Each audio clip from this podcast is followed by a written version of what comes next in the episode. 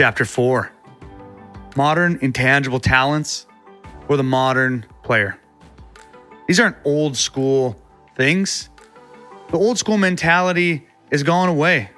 Players are having to adapt, and even coaches are having to adapt. This chapter is meant to help you. In what ways are you asking? You will identify some things that you know that you possess in your own toolbox.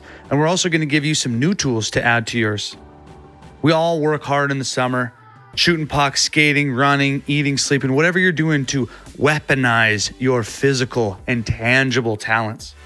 We're doing everything these days hiring personal trainers, sleep coaches, all this sort of modern stuff so that you can keep up with the modern, fast paced game that is today's NHL.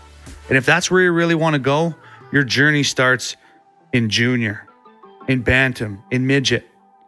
And if the sooner you can start doubling down on your intangibles, those intangibles will meet and surpass your tangible talents. The things that are getting you attention, your ability to break out and not make mistakes and put up points, whatever, that your stat pack, the things that everyone sees on your hockey DB or your elite prospects page, there's no way to really measure your intangibles. There are things like self awareness, leadership, being a good teammate, being a fucking glue guy.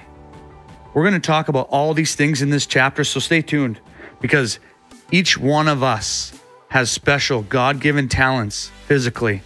And guess what? There's also things mentally that you can do to help get you through there. And then you level up in every single category. And guess what? You're known as a character guy. You're playing longer, you're getting paid more for a longer period of time because guys want you around. And the whole point of this is to make you a better athlete, which makes you a better teammate, which makes you a better product. And that's what you are. This is your job. You're a product.